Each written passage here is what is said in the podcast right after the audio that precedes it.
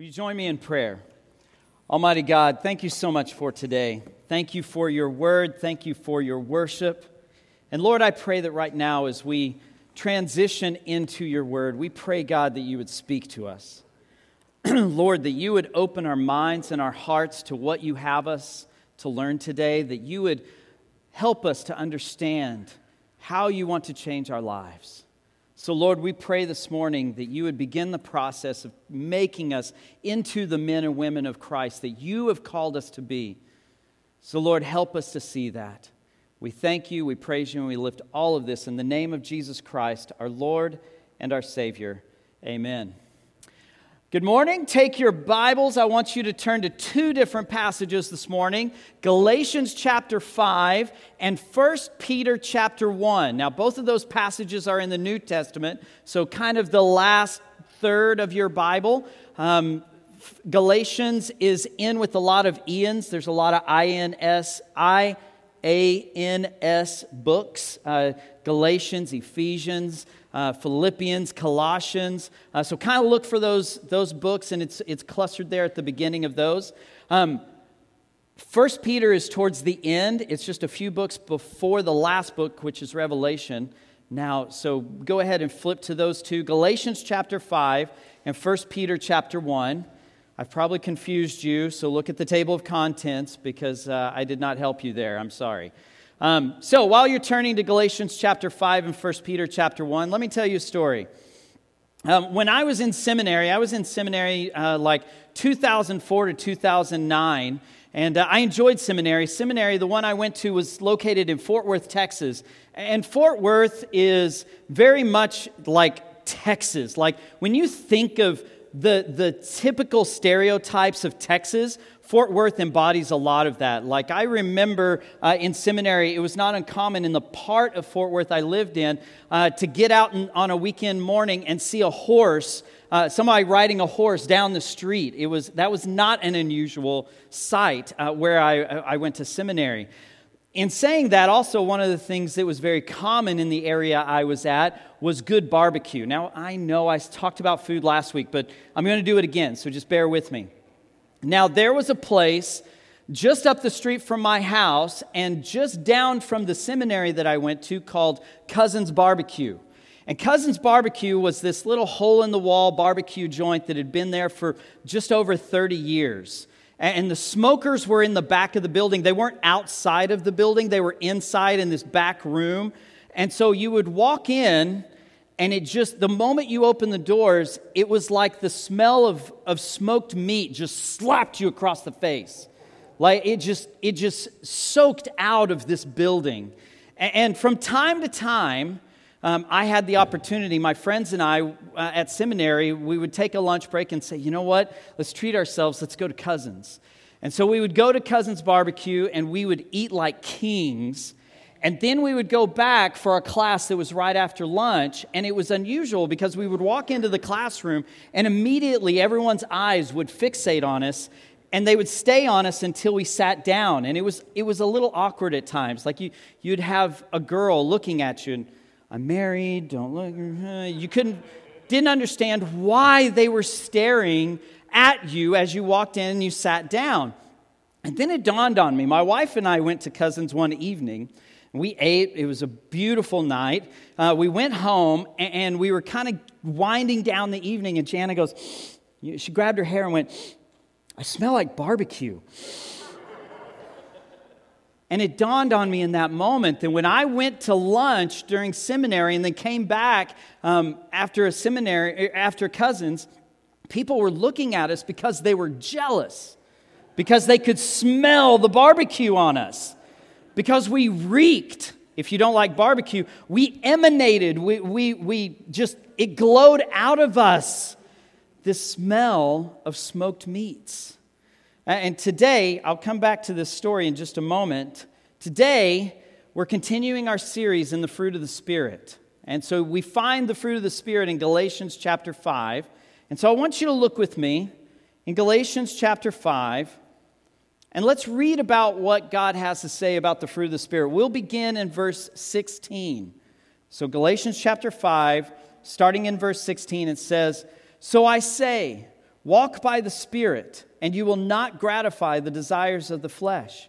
For the flesh desires what is contrary to the Spirit, and the Spirit what is contrary to the flesh. They are in conflict with each other, so that you are not to do whatever you want. But if you are led by the Spirit, you are not under the law. The acts of the flesh are obvious sexual immorality, impurity and debauchery, idolatry and witchcraft, hatred and discord, jealousy, fits of rage, selfish ambition, dissensions, factions, and envy, drunkenness, orgies, and the like. I warn you, as I did before, that those who live like this will not inherit the kingdom of God. And catch what it says in verse 22. But the fruit of the Spirit is love, joy, peace, forbearance, kindness, goodness, faithfulness, gentleness, and self control. Against such things there is no law. Those who belong to Christ have crucified the flesh with its passions and desires. And since we live by the Spirit, let us keep in step with the Spirit. Let's not become conceited, provoking, and envying each other. Now, let me give you kind of a recap of, of why we're talking about the fruit of the Spirit over the next uh, nine week period. There's nine fruits, so we'll spend one weekend uh, on each fruit. Uh, why are we spending time here? Well, First Southern Baptist is a church that has great impact in this community, and I want to see that impact grow. I want to see First Southern become the church that people look to in this community for needs and for spiritual guidance. And to be truthful, we can know about sin, and it's important to know what sin is, but if we don't know how to get out of sin, how to avoid sin, the knowledge of that sin is useless. And according to what Galatians chapter 5 tells us, the way that we avoid sin, the way that we get away from that, is that we live by the fruit of the Spirit. And when we live by the fruit, sin has no power in our lives. If we're loving, hatred has no place in our heart. And so, the idea behind this is that if we can learn to live by the fruit of the Spirit, our lives will reflect the godly character that He desires for us, and sin will have no power in our lives. So, this week, we are talking about the second of the fruit, which is joy. And so, joy is what we're focusing on this morning. Just like last week, we need to understand what is joy? Because there's a misunderstanding, I believe, in today's culture, especially amongst people who speak English. What's the difference between happiness and joy? Because we kind of use those two terms interchangeably. But in biblical times, in the Greek culture, which is what the New Testament was written in, there was a distinct difference between happiness and joy. They were two different things. They were kind of related, but they were very distinct. See, happiness is an emotion, pure and simple. Happiness is based on our circumstances, it's based on what's going on in our lives. Happiness comes and goes all the time. You know, I may go to cousin's barbecue and be in happiness and to be totally honest, about an hour later, all that food settles and that heavy meat, you know, drops, and then I'm not happy anymore. Happiness comes and goes, it is an emotion. Joy is different from happiness in that joy is not an emotion, joy is an attitude. Joy is a way that we live, it's a way we approach everything in our lives. So it doesn't matter what the circumstances are that we find ourselves in, joy is always there or it's always not there, depending on who you are. If you're a joyful person, it doesn't matter what the circumstances of your life are, that joy will be there. If you're an unjoyful person, it doesn't matter how good things are, you're going to be an unjoyful person. It's an attitude, it's an approach to life. It is much, much deeper than happiness. Happiness, again, comes and goes, it's fleeting. Joy is a lifestyle. And so that's what we want to focus on this morning is joy, the lifestyle of joy that God calls us to. And so let's look at what the biblical definition of joy is. If you take notes, I'm going to give you three passages before we get to our passage in 1 Peter chapter 1. And so here are the three passages. The first one is this Proverbs chapter 10, verse 28. Proverbs 10, 28. And it says this The hope of the righteous brings joy. Did you catch what it said there? It doesn't say the righteous, it says the hope of the righteous brings joy. And then it continues, but the expectation of the wicked will perish. So that's Proverbs 10. And actually, if you go in Proverbs, you'll read several passages about joy. And it all kind of goes back to this theme of joy being something that is found in the hope of the righteous. So now the next passage, James chapter 1, verse 2. James chapter 1, verse 2. And it says this Count it all joy, my brothers, when you meet trials of various kinds. Now, this goes back to that difference between happiness and joy, one being an emotion and one being an attitude. James chapter 1, right here, if you continue reading, he talks about trials. In other words, difficulties in life, hard situations, not happy situations, hard situations. And what does he say about those hard situations? Count them all joy. Why should we find joy in the junk that life brings at us? Why would we want to find joy when everything's against us? It's simply this joy's not coming and going when things get tough, when we go through those trials. Joy, remember what Psalm 10 said? Joy, or Proverbs 10, sorry, joy is that hope of the righteous. If we go through a difficult time, we can have joy because we have hope in our Savior. Let's be honest. When we go through difficult times, when things are failing, when finances are hard, when our body is breaking down, we need hope, don't we? And that hope is found in Christ. That hope is found in salvation. And that salvation is what brings us joy, that attitude towards life. The last passage before we get to 1 Peter chapter 1 is John 15. John 15, I'm going to read verses 9 through 11. John 15, 9 through 11, and it says this As the Father has loved me, so have I loved you. Abide in my love. If you keep my commandments, you will abide in my love, just as I have kept my Father's commandments and abide in his love. Now, listen to this last passage. These things I have spoken to you, that my joy may be in you, and that your joy may be full. That passage is clear that our joy is found in the salvation of Jesus Christ. It's that attitude that we have because we have the hope of Jesus. Now, I want you to take your Bibles and I want you to turn to 1 Peter chapter 1. We're going to spend some time here. 1 Peter chapter 1. We're going to take a look at this passage because it has something to say about biblical joy, about joy that comes from God. So we're going to start in verse 3 and read through verse 9. So 1 Peter chapter, chapter 1, verses 3 through 9. And it says this Praise be to God and Father of our Lord Jesus Christ. In his great mercy, he has given us new birth into a living hope stop there for a second. Are you seeing a repetition of that word? Hope? Hope and joy are related to one another. So let's keep going. Has given us new birth into a living hope through the resurrection of Jesus Christ from the dead. Verse 4. And into an inheritance that can never perish, spoil, or fade. This inheritance is kept in heaven for you, who through faith are shielded by God's power until the coming of the salvation that is ready to be revealed in the last time. In all this you greatly rejoice, though now for a while you may have, have had to suffer grief in all kinds of trials.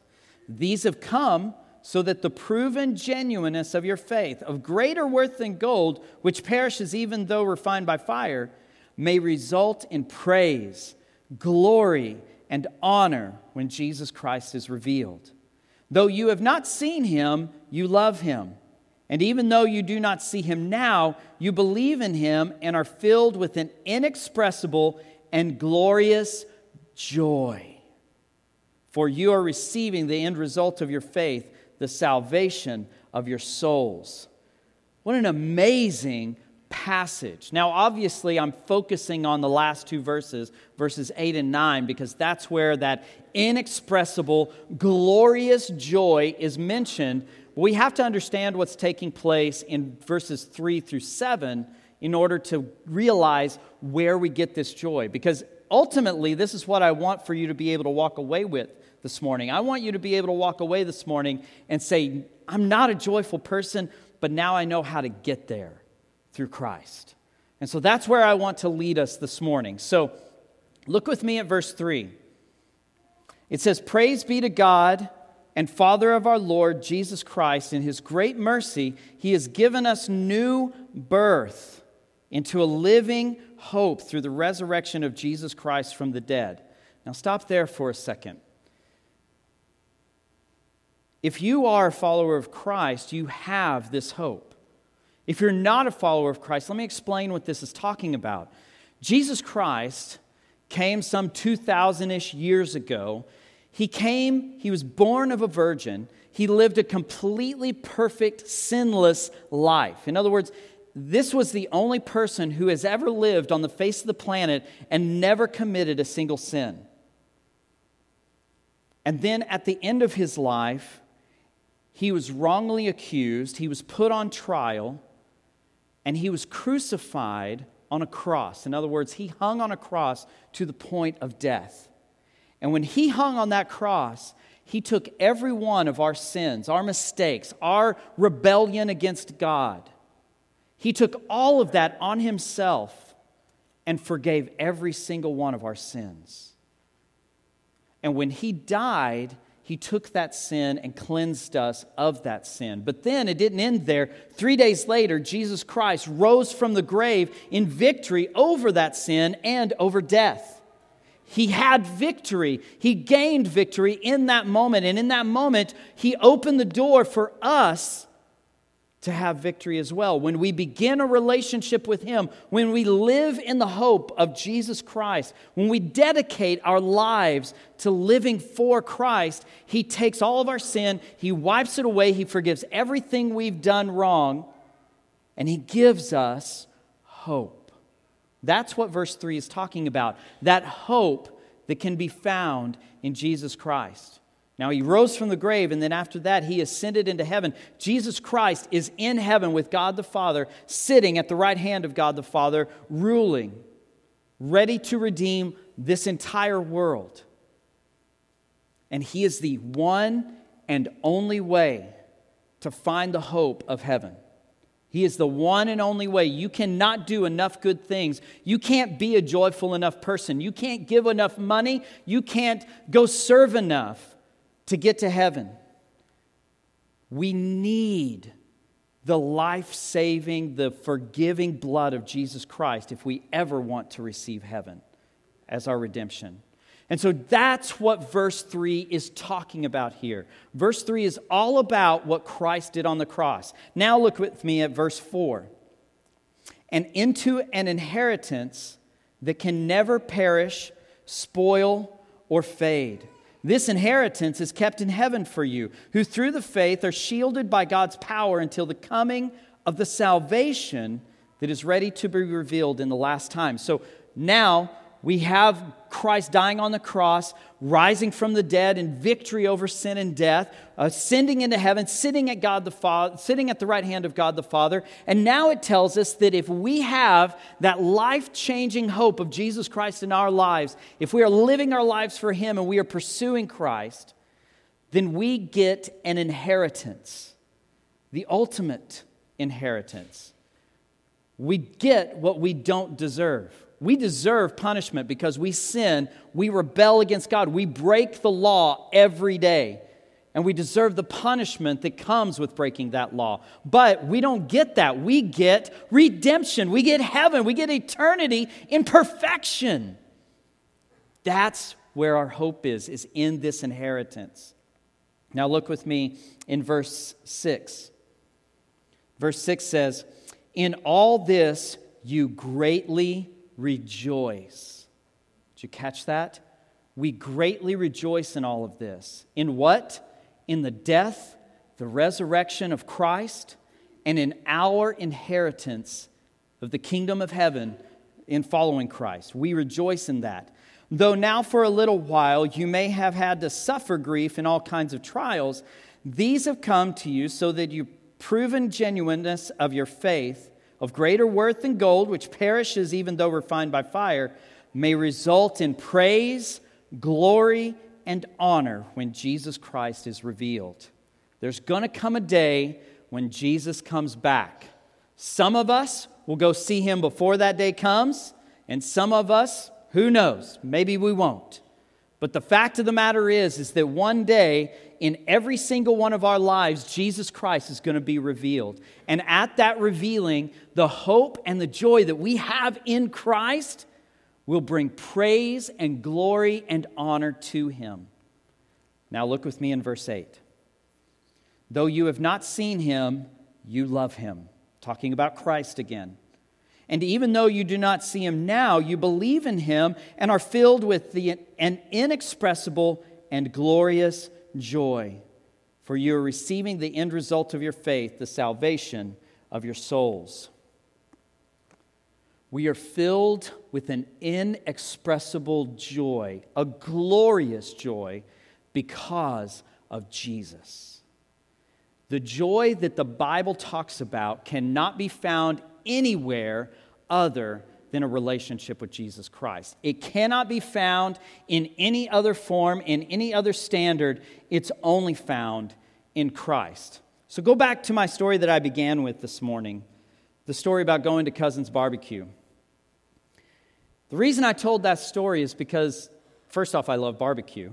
Second of all, it kind of teaches us about joy. You know, I would walk into my seminary classroom and people would look at me because I could sit five chairs down from them and they could smell the barbecue emanating off of me. Let me ask you a question Do you stink of joy?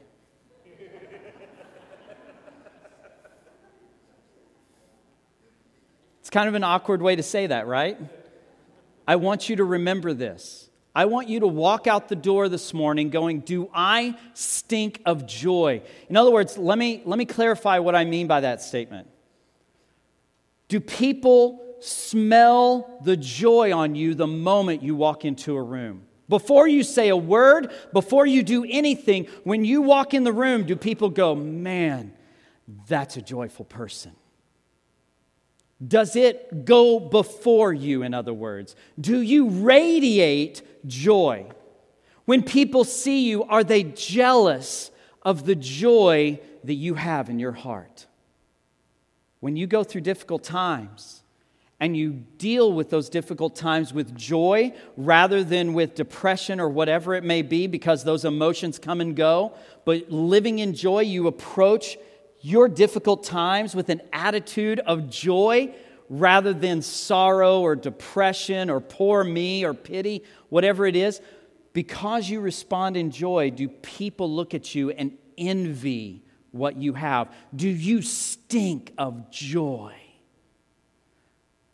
Does the joy you have show others about Christ? When people encounter you, and they interact with you, do people say, I don't know what it is that they have, but I want that in my life? That's the point. If you look back at verse, verses 8 and 9 of 1 Peter 1, you're going to see that the whole point of this, the whole point of joy, is to point people to our Savior. Because look at what it says it talks about giving glory and praise and honor to Jesus Christ. That's the purpose of joy. Now, don't, don't miss the point that we also get strength to get through the difficult times. Let's be honest.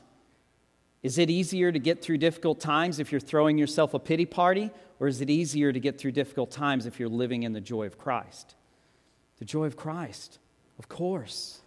And so, do you emanate joy? Do you exude joy? Do you radiate joy? Here's the question that some of you may be asking Am I a joyful person? I don't know. I don't know many of you that well yet. Some of you I do know well, and I can say you emanate joy. When you walk into a room, people know that you have joy in your life. But if you're sitting there going, I don't know, I don't know if I'm a joyful person, then take a look at your life. How do you respond to the difficulties that come along? Or how would you respond when difficulties come your way? If you would have an attitude other than joy, then, then you need to find the joy in Christ. And how do you do that? And here's, here's a big point right here. How, if you're not a joyful person, if you struggle to have the joy of Christ, how do you live in that joy? How do you get that joy? It's simply this think about, study, meditate on passages like 1 Peter chapter 1, where the hope of Christ is so clearly shown to us. And over time, if you dwell on these passages like 1 Peter chapter 1, if you think on them, if you read them on a regular basis and you think about and meditate about just what it is that Christ did for you on that cross, the sacrifice that he made so that you wouldn't go to hell, instead, you would go to heaven, when you realize just how much you've received from Christ, joy comes in. Because the foundation of that joy is hope in Christ. When we have that hope, joy comes with it. And so ask someone around you, Am I a joyful person? And see what they say. Maybe you need to ask somebody you're comfortable with. Mm, ask somebody that will give you an honest answer. Maybe not your spouse. I don't want to have to start doing marriage counseling this early in my ministry here First Southern. Maybe go to a very close friend, or maybe someone here at church that works around you, serves with you, volunteers with you, and ask them, Am I a joyful person? And if they hesitate, maybe you need to spend some time in 1 Peter chapter 1. Maybe you need to live your life in 1 Peter chapter 1. But imagine this. Why do we want this? First off, it points people to Christ. We want to be joyful because it points people to the salvation that can be found in Jesus Christ. But imagine how your life and the lives of the people around you would change if you lived constantly in the joy that's found in the hope of Christ. So, in my closing statement let your joy be so strong that people can smell it on you before you ever say a word. Join me in prayer. Almighty God, we thank you so much for today. God, and we thank you for your hope, the hope of Jesus Christ, the hope of salvation that can be found in nothing else other than a life changing, hope filled relationship with you. And God, I pray that that life filled, that hope filled relationship would change us, would make us into joyful people, that our appreciation in what you've done for us on the cross would change us from the inside out. So, Lord, help us to be those kinds of people. Help us to be people of joy. Lord, we thank you so much for today. We thank you for your word, and we thank you for the hope that it brings in our lives. And we pray all of this in the name of Jesus Christ, our Lord and Savior. Amen. Now, here in a second, we're going to move into a time of worship, singing. Um, and if you feel like you need to respond this morning, if you uh, feel like you want to talk about what a life changing relationship with Jesus Christ looks like, if you feel like you need to talk about what that is, or maybe you need to come up and pray and ask God to make you a more joyful person, the altar's open and I am available. I'll be standing right here on this front pew. If you need to pray or talk, now is the time to respond. Let's stand.